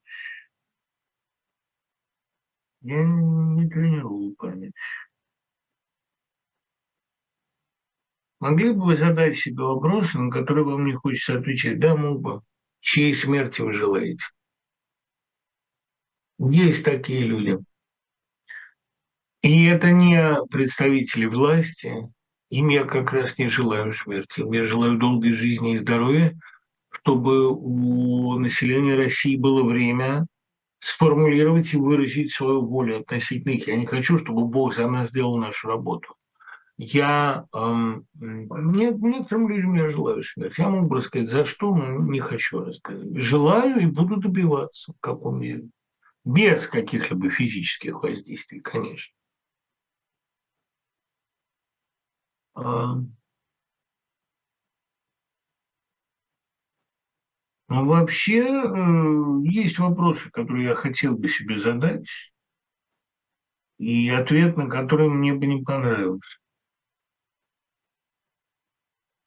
Парител ушел из России, что же теперь будет с русскими, особенно с русскими текстами? Да нормально все будет с русскими текстами. Русских текстов такой опыт подпольного существования. Ребят, ну что вы переживаете за разные формы русской педагогики там, или русской литературы? Уж опыт существования применительно к подлости у нас большой, увы. И опыт нонконформизма у нас большой. Ничего, не волнуйтесь. За русскую литературу беспокоиться не надо. Как продвигается ваша книга о Зеленском? Быстро продвигается, но... Видите, вот важная штука. Ведь каждая книга для меня – это способ разобраться в себе, а не только в объекте. Я в свое время дал себе слово, что я больше не буду писать биографию.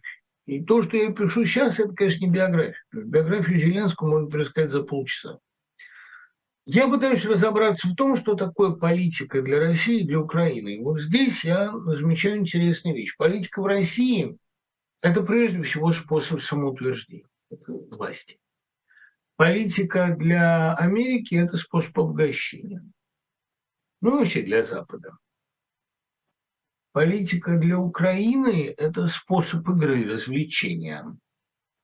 А коррупция там тоже есть, и самоутверждение власти там тоже есть. Но самый главный принцип украинской политики мне однажды одна кинокритикесса сформулировала на Майдане еще 2004 года. Хайгир Шалиинша. Это принцип по Савенкову, который же не зря родился в Харькове. То, чего не было.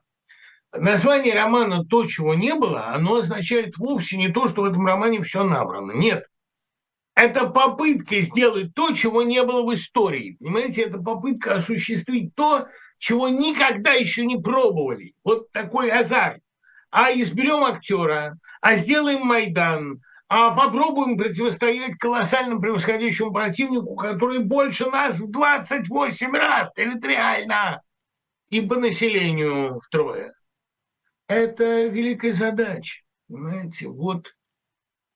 У Кучмы, чью книгу «Украина не Россия» мне пришлось перечитать, читал когда-то на презентацию, я помню, Сторожицкая меня водила, мы с Кучмой там поговорили, очень интересно, я убедился, что он сам писал, там многое в книге, во всяком случае, было его собственными мыслями. Интересный был разговор. И вот, понимаете, ну, там сказано, в России, берясь за что-то новое, люди почти всегда уверены, что ничего не получится. И они говорят, у нас только так и бывает. В Украине говорят, слава богу, что обошлось. И, то есть исходит из какой-то азартной веры в то, что может быть лучше. Вот это очень важно. Это важная вещь. Азарт, которого я в России почти не наблюдаю. И украинская политика – это во многих отношениях утопическая проба. Люди идут в политику для того, чтобы самореализоваться, чтобы выкинуть что-нибудь эдакое, чтобы блеснуть, а не для того, чтобы обогатиться. Там хватает способов обогатиться. И не для того, чтобы самоутвердиться, потому что только больным надо все время, там, понимаете, самоутверждаться на каждом шагу.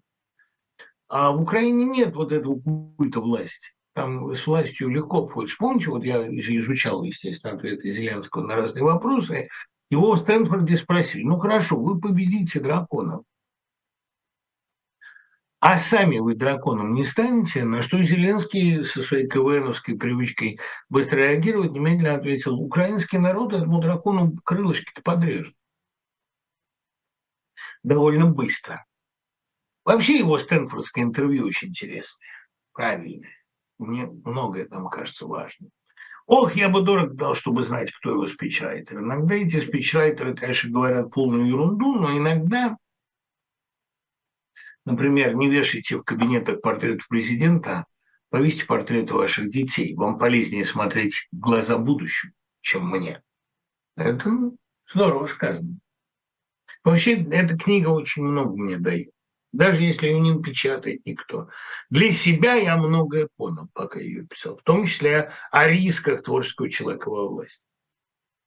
Но на себя я не проверяю. Нравится ли вам современная японская литература? Ну, помилуйте, что я, кроме Мураками, знаю из современной японской литературы. Мне Яна Лет, любимая моя школьница, ну как школьница, моя...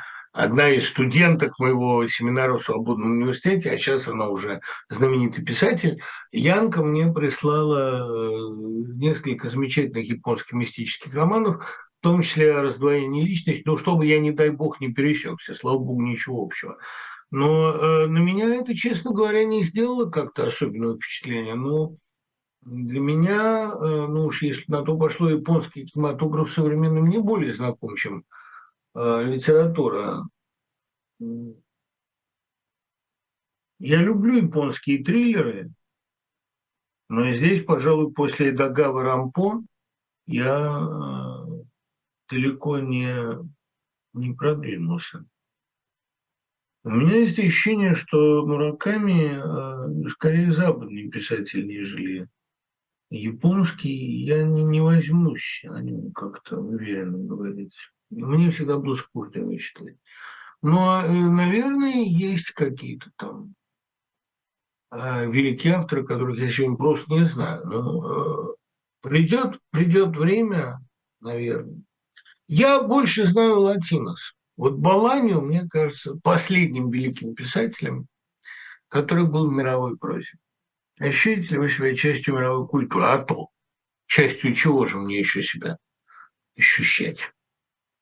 Тот, кто исповедуется, получает власть над тем, кому исповедуется. Что вы думаете по поводу этого утверждения? Ну, знаете, мы в ответе за тех, кого приручили. Это пошлая довольно фраза. Я согласен с Александром Мелеховым, что это такое ложное глубокомыслие. Но и мы, наверное, в ответе за тех, кому исповедуемся, потому что мы их грузим своими проблемами. Идеальное поведение, эталонное, продемонстрировал один батюшка. Лукьянова мне как-то рассказала. Она была просто при этом. В церкви, где она прихожанка, подошла старушка, и батюшке говорит: батюшка, я великая грешница, я в пост съела колбаски. Он говорит: да какая ты великая грешница? Ты так себе грешница. Наполеон был великий грешник. Вот это да. Мне кажется, не нужно к исповедующемуся, так сказать, ну, относиться со слишком большим пиететом. Нужны партнерские отношения, как и со школьником. Уильям Гэсс «Туннель». Я начал читать эту книгу еще до войны. Сперва она мне казалась крайне труднопроходимой, но после начала войны превратилась в актуальное чтение. Это «Фашизм сердца». Вспоминали ли вы эту книгу после начала войны?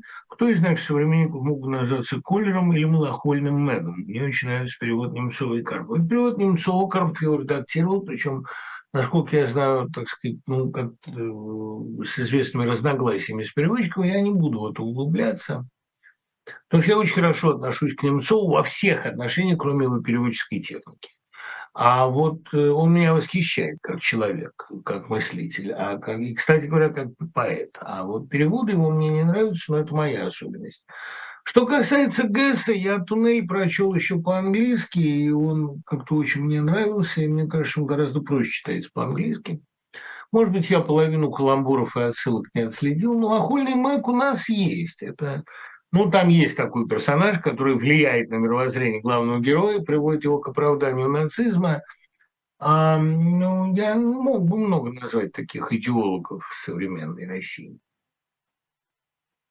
Чем мне не нравится книга Гэсс? Хотя я Гэсс очень люблю. Больше я люблю, конечно, Мидлэсс, нежели Туннели. Могу сказать. Туннель, как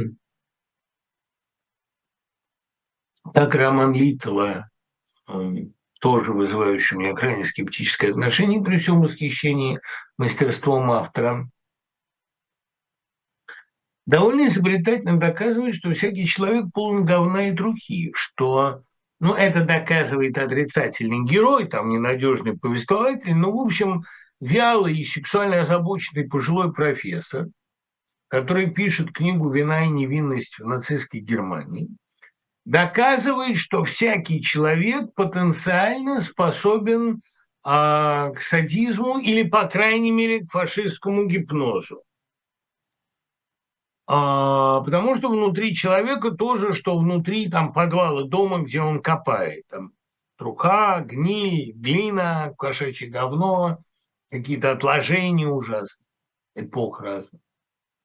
То есть, когда человек копается в себе, он не может выкопать ничего, кроме дерьма. Но это особенность героя, особенность повествователя. Это рассказчик ненадежен. Что касается меня, то сколько бы я в себе не копался, я обнаруживаю там какие-то следы, ну, во время этих раскопок, великих эпох, великих книг, великих людей. Я общался со страшным количеством изумительных людей. Меня дарили своим общением почти все большие писатели моего времени, настоящие писатели, а не Шариковы. И я сам по отношению к ним был скорее Шариковым, но Шариковым, умеющим быть благодарным. Вот. Грохот, который до вас доносится, это Бэббс во время купания уронил, насколько я понимаю, по звуку своего заводного кита в железную ванну. Он купается исключительно с заводным китом, которого, заводя, производит с ним разнообразные эксперименты. Напоминает мне собственное детство. Ну вот, возвращаясь к теме Гэсса, раскопки, которые производят герои, и вообще мысль об общей ничтожности, об общей готовности к фашизму, меня эта мысль скорее огорчает, потому что сам Гэсс был не таков. Гэсс – это все-таки настоящий писатель и человек большого ума и большой доброты, как мне кажется. И поэтому его книга – это такое разоблачение человеческой природы изнутри, но все-таки, понимаете, ведь фашизм – это и есть пренебрежительный взгляд на человека. Вот именно это и разоблачает Гэсс. Не всякий человек туннель, и не всякий человек глина. Я склонен более к другим, так сказать, взглядам на человека. Хотя вот там, понимаете, вот удивительное дело, что женщины какое-то светлое пятно в этом пространстве. Потому что это, как говорил Введенский, помните, кажется, что в женщине не умрешь, что в ней есть вечная жизнь. Герой тянется к женщинам потому, что в них есть какой-то свет и воздух. А у него внутри, да, только вот такие обычные профессорские комплексы. Эта книга довольно разоблачительная. Да. А европейскую культуру до 20 века подытожил рекламный агент Блум. В 90-е в России писал рекламщик татарский. Каким героем завершится наша эпоха, если можно, не только в российском, но и в мировом контексте? Ну, наверное. Вот точно не рекламщиком, военным пропагандистом. Да, я думаю, Арестович. Для меня вообще Арестович значимый персонаж. Но и ему в книге уделено довольно много места. Он обещал это почитать, если ему не понравится, там указать на несогласие. Хотя я думаю, что я все равно это пишу, опять-таки, для себя, и ни с чьими мнениями особо считаться не буду. Но для меня он очень важный человек. А из других, ну, это, понимаете, вот это очень важно, что на смену рекламному агенту пришел военный пропагандист. Итог эпохи подведет он.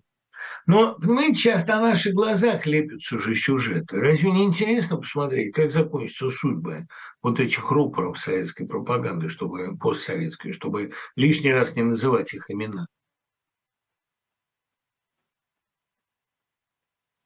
Сможет ли политическая элита, находящаяся сейчас либо в изгнании, либо в тюрьме, приспособиться к нормальной политической жизни? Кто как. Ленин не смог, потому что для Ленина подпольные комплексы изгнания и желания да, ввязаться в сражение по-бонапартовски. Этот бонапартизм в нем был. Мне кажется, что другие, ну, их подполье либо погубило, кто-то кончал с собой, как Федосеев, кто-то не видел перспектив и с ума сходил, кто-то, как Радик, превращался в циника. Такой подполье вред вел. А для человека хороший опыт – это публичная политика реальная. Вот я думаю, для Зеленского, кстати. А подполье, если бы ему приходилось существовать в подполье, мы не знаем, что было бы. Актер же, он очень эмпатичен, переимчив, он глина, и на нем многое отражается. Поэтому вот я побаиваюсь таких подпольных опытов. Я уверен только в Ройзмане и Навальном вот в этом смысле, потому что это люди с такой мерой самоиронии, что они не превратятся в диктатора. Плюс к тому, Ройзман все-таки очень талантливый поэт, а Навальный замечательный сатирик, сильный журналист. Вот Комарова-то и говорила, что идеальная миссия для Навального – это Егор Яковлев, глава издательского концерна. Ну, думаю, что министром внутренних дел он будет тоже неплохим. Двоемирие поэмы Блока очевидно, а как можно интерпретировать образы осла, краба, песчаного берега? Почему поэма возникла именно в это время, в культурно-историческом контексте? А Люд, ну, почему она возникла в это время, вам никто не скажет. Блок связан со временем сложными, опосредованными нитями. Она написана уже, в общем, на излете блокских способностей, но... Это поздний Блок, Блок накануне «Седого утра», накануне 10-х годов, хотя замысел, я думаю, возник тогда же, когда и «Ночная фиалка», и тоже, я думаю, «Во сне». Но и ну, это попытка рационализации сна. Мы сейчас будем говорить о поэме, но почему она возникла, это, в общем, понятно. Кстати говоря, «Соловьиный сад» – это одна из самых понятных вещей Блока. Не очень понятен ее пафос, ее мысль, но сюжетно она очень очевидна. Это вот ощущение, когда трогает жизнь, как говорил Обломов, когда мир требует от себя реализма, проникновения да, в его тайны, требует от себя участвовать. А не надо. Вот не надо выходить из своей башни, мне кажется, по Блоку. Потому что лучше там не будет лучше. Там все хрупко, все бренно. Помните, в «Черновике» сказано, был другой здесь когда-то, только он, говорят, утонул. Пока ты в Соловьином саду, проходит там 100 лет. В мире все быстро, это Соловьиный сад вечен. А мир бренен. Вопрос о Чехове. Меня восхищают Попрыгунья и Ариадна. Хотел ли Чехов предостеречь писателей мужчин? Ну, некоторая женофобия, так сказать, некоторая, ну, скажем, некоторая предубежденность против определенного типа женщин была ему свойственна. Но при этом он отдавал себе отчет в ней. И были у него же совершенно пленительные женские образы. Не только же душечки бывают. Бывает же все-таки последний рассказ. Это невеста. Правда, Надя, она довольно жестока. Но были же 3 сестры, слушайте, нет, там, я бы не сказал, что Чехов уж такой женофоб. Другое дело, что он хорошо понимал, как устроена определенная порода, определенный тип. Женщина, которая причина псевдомеценатства, псевдодружбы с художником. Он понимал, как устроена Попрыгунья, как устроена Оленька. Он это понимал. Но такие женщины, например, как все-таки Раневская, это гораздо сложнее. Ведь Раневская – это же лучшее, что видел в жизни Лопахин. Это вообще лучшее, что есть в Вишневом саду. Когда она уезжает, от этого хуже Вишневому саду, а не ей. Ну да, Фирсова вот она бросает. Мне большого человеколюбия нет. Но любить можно только таких, как она. Понимаете, вот это... А ты можешь все про нее понимать, но не любить ее ты не можешь. Вечная история. Нельзя сделать передачу Ломоносова. У меня была большая статья о Ломоносове, и я не думаю, что могу что-то к этому добавить. Но вообще, как-нибудь при случае я разобрал бы вечернее размышление о Божьем Величестве. Открылась бездна. При случае северного сияния. Гениальная вещь совершенно. Звезда полна. Почему вы никогда не говорите о горе о тумане? Неужели оно этого не заслуживает? Нет, очень заслуживает. У меня большая есть лекция о параллелях между Гамлетом и горем от ума. Я считаю, что как раз горе от ума ориентируется на великие образцы, не на мизантропа. Мизантроп, Мольера, славная пьеса, но никак не с Гамлетом не сравнится. Я думаю, что никто и не сравнивает. Я думаю, что это пародия, тонкая пародия на Гамлета с той же темой безумия. Только Офелия оказалась немножко хитрее. Полоний, Фамусов, все очевидно. Вспоминаю ваше стихотворение «Станция», хочется побыть немного с массой. Спасибо. Возможно ли ностальгия по Путину и режиму через много лет, когда вырастет новое поколение? Да, возможно, конечно, будет обязательно. А обо всякой хтонии человек всегда ностальгирует. Соблазны падения для всех актуальны, но это будет не всегда и недолго. Люблю и вас, и Веллера, но почему вы так по-разному относитесь к Трампу? Ну, вот это эстетический момент. Момент эстетический. Да и потом Веллер, он любит поиграть в консерватора. На мой взгляд, иногда заигрывается, но это не важно. «Остров белых», вот если вы прочли, он же показывает, в общем, нищету этой философии. Показывает ее довольно объективно. Да, философия политкорректности и философия модерна, они нравятся Веллеру, потому что Веллер вообще... Ну, у него своя философская система, зачем ему уважать чужие. Но при этом Веллер, да, действительно немножко поигрывает в такого поклонника Ле Пен, в поклонника Трампа, но так-то он модернист и по духу, и по жизни. И потом, понимаете, как? Я к Веллеру отношусь как к старшему брату. И мне совершенно, так сказать, его мировоззрение не важно. Мне важно, что он большой художник. Художник, он крут. Действительно. В чем раздел Булгакова и Набокова? В аристократизме. Согласны ли вы с мнением Бродского, что Набоков канатоходец, а Платонов альпинист? Нет, не согласен. Но видите, ну, опять-таки, Бродский имеет право на любое мнение. Но просто генезис этого мнения важен. Он относился к Набокову довольно восторженно. Пока Набоков не обронил высокомерно и, думаю, недальновидно, что у него есть какие-то языковые неправильности в Горбунове и Горчакове. Он, ну, с Набоковым хорошо знаком был Профер, он ему прислал, и он что-то такое сказал, но просил купить Бродскому джинсы и передать от своего имени. Наверное, если бы он передал не джинсы, а, может быть, книгу с надписью там «Победитель учеников от побежденного учителя», то Набоков бы был сейчас, так сказать, альпинистом, а не канатоходцем. Но поскольку Платонов заведомо о Бродском ничего плохого сказать не мог, то вот так вот.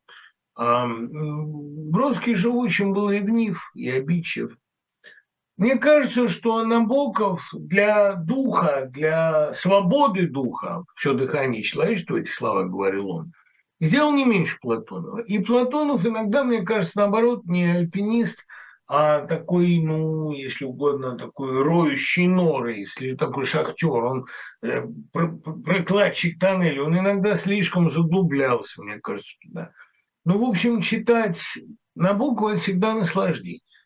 Читать Платонова — тяжелая физическая работа. Тут многие, кстати, правы, сравнивая Платонова с Набоковым, с Мамлеевым. У меня вот в рассказе «Большинство» есть даже такое, что там покойник ходит на могилы столяра и плотника Платонова и Мамлеева. Только он говорит, вот они что-то понимали, только они думали, что это страшно, а это не страшно, а вкусно. Но я не буду разъяснять эту мысль, восходящую в свою очередь к Елеазару Андреева, что скучно. Но речь идет о том, что Платонов и Мамлеев действительно ищут за человека.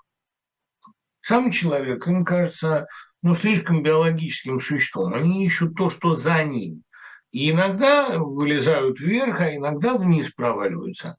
Я преклоняюсь перед Платоновым, и над Платоновым я плачу, над рассказом «Восьмушка» я плачу. «Разноцветную бабочку» я не могу своему ребенку, не мог никогда. Вот Андрюхе я не мог без слез читать. Ты опять заигрался, ты опять забегался и забыл про меня. Но у меня слезы начинают клокотать в горле. Я ничего лучше «Разноцветной бабочки» или «Июльской грозы», или «Цветка на земле», там, я не знаю, «Третий сын», «Фрори», «Капа туда». Это божественно. Я не люблю «Счастливую Москву», потому что это чистое безумие, но я понимаю, что это гениально. Вместе с тем, да, над Набоковым я, наверное, не плачу. Но, знаете, все-таки «Бледный огонь» – это книга по человечности, глубине, состраданию, по изобретательности, не знающейся равных. И потом некоторые главы из первой части «Ады», а все-таки это лето гораздо грустнее того. Помните, когда они на острове? «Аду» я перечитывал бесконечно. Первую часть. Вторая, третья, четвертая, хотя принцип ее композиционный очень мне близок, и я его в «Истребителе» применил. Но хотя там где я и где Набоков, но первая часть «Ады» – это вот он позволил себе больше, чем в «Лолите», позволил себе вот написать рай, как он его понимал, хотя это довольно страшный рай. Ой, я жутко люблю. Это ада, которая кусает большой палец ноги. Это ада, от которой пахнет подмышками. Ада с дырочкой на купальнике. Вот это черноволосая, изумительная, блестящая ада. И это Люсетта рыжая. Нет, Набокова, понимаете, там можно любить, не любить, но не получать наслаждения от Набокова – это такая степень эстетической глухоты, которая мне непонятна. Но вернемся к «Соловьиному саду», который для меня просто, наверное, одна из главных поэм XX века.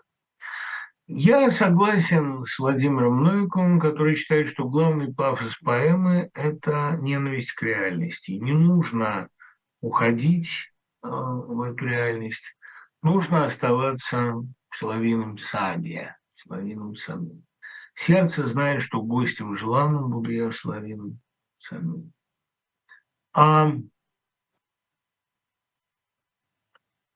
Это, понимаете, это вещь блока, в которой есть уже издержки, в которой его музыкальность иногда бывает самоцельно, самоценно, когда вот то, что Чуковский говорил, женственная покорность звуку, иногда бывает слишком сильна. И тем не менее, гениально, мне кажется, знаете, из «Соловьиного сада» вырос весь Есенин. Это тот блок, который уже адаптирован до Есенина. Это уже простой блок, это уже труба пониже и дым пожиже, поздний блок, простой. Но для меня здесь как раз ключевые-то вещи, понимаете, это уже совершенно есенинские слова, смотрите, да? Вот это «И знакомый, пустой, каменистый, но сегодня таинственный путь вновь приводит к ограде тенистой, убегающий в синюю муть». Но это же чисто уже, да, мне нравилась «Девушка в белом», но теперь я люблю «В голубом». Но настоящее зерно поэмы, настоящая ее суть, конечно, вот это «Правду сердце мое говорило, и ограда была не страшна, Не стучал я, сама отворила неприступные двери она. Вдоль прохладной дороги Мишлилей однозвучно запели ручьи, сладкой песню меня оглушили, взяли душу мою словей. Чуждый край незнакомого счастья мне открыли объятия те и звенели, спадая в запястья, громче, чем в моей нищей мечте, опьянённый вином золотистым, золотым опалён огнём. Я забыл о пути к миру, о товарище бедном. Вот эта блоковская, такая простая, такая слезная интонация. А дальше вот эти роковые слова. Пусть укрыла от дольнего горя утонувшая в розах стена, заглушить рокотание моря, соловьиные песни и война. Символика моря у Блока однозначно напоминание о великих бурях жизни. Есть еще океан, помните, после гибели «Титаника» для него образ океана – это образ огромной жизни и у фатума, и великих страстей, и революции в том числе, потому что именно по морю приплывают корабли в «Короле на площади» и в незаконченной поэме ее «Прибытие» океан дремал хрустальный, злые бури отошли в час закатный, час печальный показались корабли. Но дело в том, что корабли ведь иногда и не приходят, и об этом рассказывает «Ожидание варваров» Ковачева. Корабли иногда не приходят. И вот это море, оно и манит, и ракочет, и лжет. Оно обманывает. Да, конечно, случайно на ноже карманом найди пылинку дальних стран, и мир опять предстанет странным, закутанным в цветной туман. Но ведь это были военные корабли, корабли, которые знаменовали собой начало Первой мировой войны и всех трагедий XX века. Мальчик ждет, что придут счастливые корабли, а вновь тоскливо стала ему вечная скука жизни. Маяк уныло замигал, когда на низком семафоре последний отдали сигнал. Мне кажется, что блоковская мысль об этом море – это мысль очень двойственная, потому что это море таит в себе те силы и тех чудовищ, которых мы еще не знаем. И Блок обманулся зовом этого моря, а по нему приплыли скифы. И Блок погиб, это понятно. Мне кажется, что «Заглушить рокотание моря, соловьиные песни, война» – это констатация бессилия искусства, она тоже обманка в этой поэме. Ну хорошо, вот он услышал рокотание моря, да, и он ушел, да? Но, вперяясь в мглу сиротливо, надышаться блаженством спеша отдаленного шума прилива, уж не может не слышать душа. Да ведь шум прилива – это шум неодушевленной стихии. А рядом с тобой лежит женщина, живой человек, человек страшный, глубокий, непостижимый. И уж, конечно, другой человек, тем более любимый, всегда интереснее моря. Я вот помню рецензию, раз мы заговорили о Платонове, рецензию Платонова на «Farewell to Arms». Да, вот он про «Прощай оружие» Гемингуэя он рецензирует и пишет. Что бы оставалось Генри и Кэтрин, кроме примитивной сексуальной любви?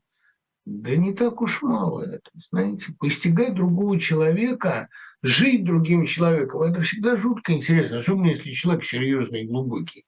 Ну, остался бы он с ней вот, в «Соловьином саде». Уж как-нибудь он не проиграл бы, потому что, ну что, а работа, а этот берег и осёл, это разве лучше? Я думаю, что, кстати, «Соловьиный сад» – это в некотором смысле ответ Брюсову. Блок относился к Брюсову восторженно. Он писал, что после «Терция и Вигилии» он очень понимает, как ему работать в литературе рядом с таким великим современником. Брюсов был большой поэт. Но, тем не менее, вот этот пафос работы, пафос каменщика, масона, строителя храма культуры, он Блоку неприятен. Потому что вот брюсовские слова «Вперед, душа, мой верный волк, неволей, если не охотой, я бью тебя, мой кнут тяжел, я сам тружусь, и ты работай». работа, она поди-ка поработай, говорит стрекоза муравью. Это сомнительное счастье. Работа, ну это, ну, в общем, это самоутешение, это самогипноз, а есть же вещи более высокого порядка. И у Блока, как у всякого барского отпрыска, есть вот этот описанный Пастернаком стихотворение о Блоке, вечное и неудачное, кстати, стихотворение. У Пастернака были гораздо более талантливые стихи.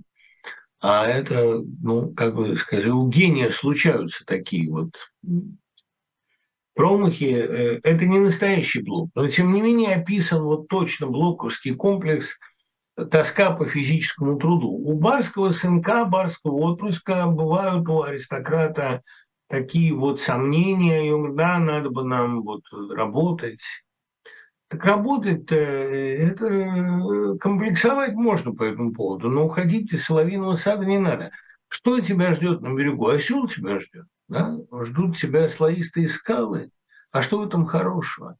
А только то, что ты, как Бродский говорил, выходишь на работу одновременно с миллионами людей, так это сомнительное счастье. Не надо уходить из соловьиного сада. Вот это главный блок мысли. Не надо покидать царство мечты, царство любви. Не надо покидать все-таки рукотворное, потому что сад – это то, что выращено. А слоистые скалы, ну это грубая работа, работа не творческая. И как бы мы ни комплексовали по этому поводу, а что хорошего-то? И вот это... Рик осла был протяжен, долго проникал в мою душу, как что мне надо звать, что это крик осла. И тихонько задернул я полог, чтобы продлить очарованный сон, и спускаясь по камням ограды, я нарушил цветок забытьё, их шипы, точно руки из сада, уцепились за платье мое. Так надо было цветов-то этих послушаться, куда-то полез. И вот... Где же дом, и скользящий на бою, спотыкаюсь оброшенный лом, тяжкий, ржавый, по черной скалою, сотянувшийся мокрым песком, размахнувшись движением знакомым, или все еще это во сне, я ударил за ржавленным ломом по слоистому камню на дне. Ну, дальше два краба там... Сейчас же другим повстречался, подрались и пропали они. Мне случалось считать, что это метафора классовой борьбы. Но это... Кот рычит во мраке ночи, кошка стонет на трубе, жук-буржуй и жук-рабочий гибнут в классовой борьбе. Краб-буржуй, краб-рабочий. И вот самое грустное, тропинки протоптанные мной, там, где хижина прежде была. Стал спускаться рабочий с киркою, погоняя чужого осла. Ужас этого мира в том, что все в нем взаимозаменяемы. Понимаешь, вот нет тебя, будет другой осел, и другой рабочий, и другой лом. А если ты уйдешь от возлюбленной, тебя никто не заменит. Вот спит она, улыбаясь, как дети, ей пригрезился сон про меня. И пригрелся, что он про тебя, ты ушел. Вот как это можно простить? Я думаю, что Блок, он прекрасно понимал, что выбрал это море, выбрал рокотание этого моря, о котором он сказал, что в мировом океане, называемом жизнью, есть маленькая заводь, гнилая, называемая политикой, нечто вроде маркизовой лужи. Но когда я писал «12», я думал не об этой заводе, а о брызгах и радуге великого, большого моря. Так вот, рокот этого большого моря – это большая ложь, страшная обманка. А когда ты интегрируешься в эту жизнь, на все время попрекают, что где-то есть настоящая жизнь. Так ведь смысл имеет только царство мечты, смысл имеет то, что ты выдумал, что тебе пригрезилось, что ты увидел во сне. Но реальность сама по себе не преображенная реальность, и работа сама по себе – не творческая, механическая, а вот никакого смысла не имеет. И я вот, кстати, и школьникам-то я хотел бы сегодня сказать, от того, что вы ходите в школу, вы не делаете умнее, пока вы не начнете относиться к этому более или менее сознательный и творческий, это ничего вам не даст. А в жизни имеет смысл то, что ты придумал, а не то, что тебе навязали. Я, наверное, слишком много читал из поэмы. Мне и школьники мои всегда говорили: Львович, почитайте лучше Блока. Мы без ваших объяснений понимаем. Я к матери как-то прибежал, говорю: ну вот, они не хотят меня слушать. Она сказала: проиграть Блоку не зазорно. Вот на этой оптимистической ноте мы с вами прощаемся на неделю. С праздником, пока.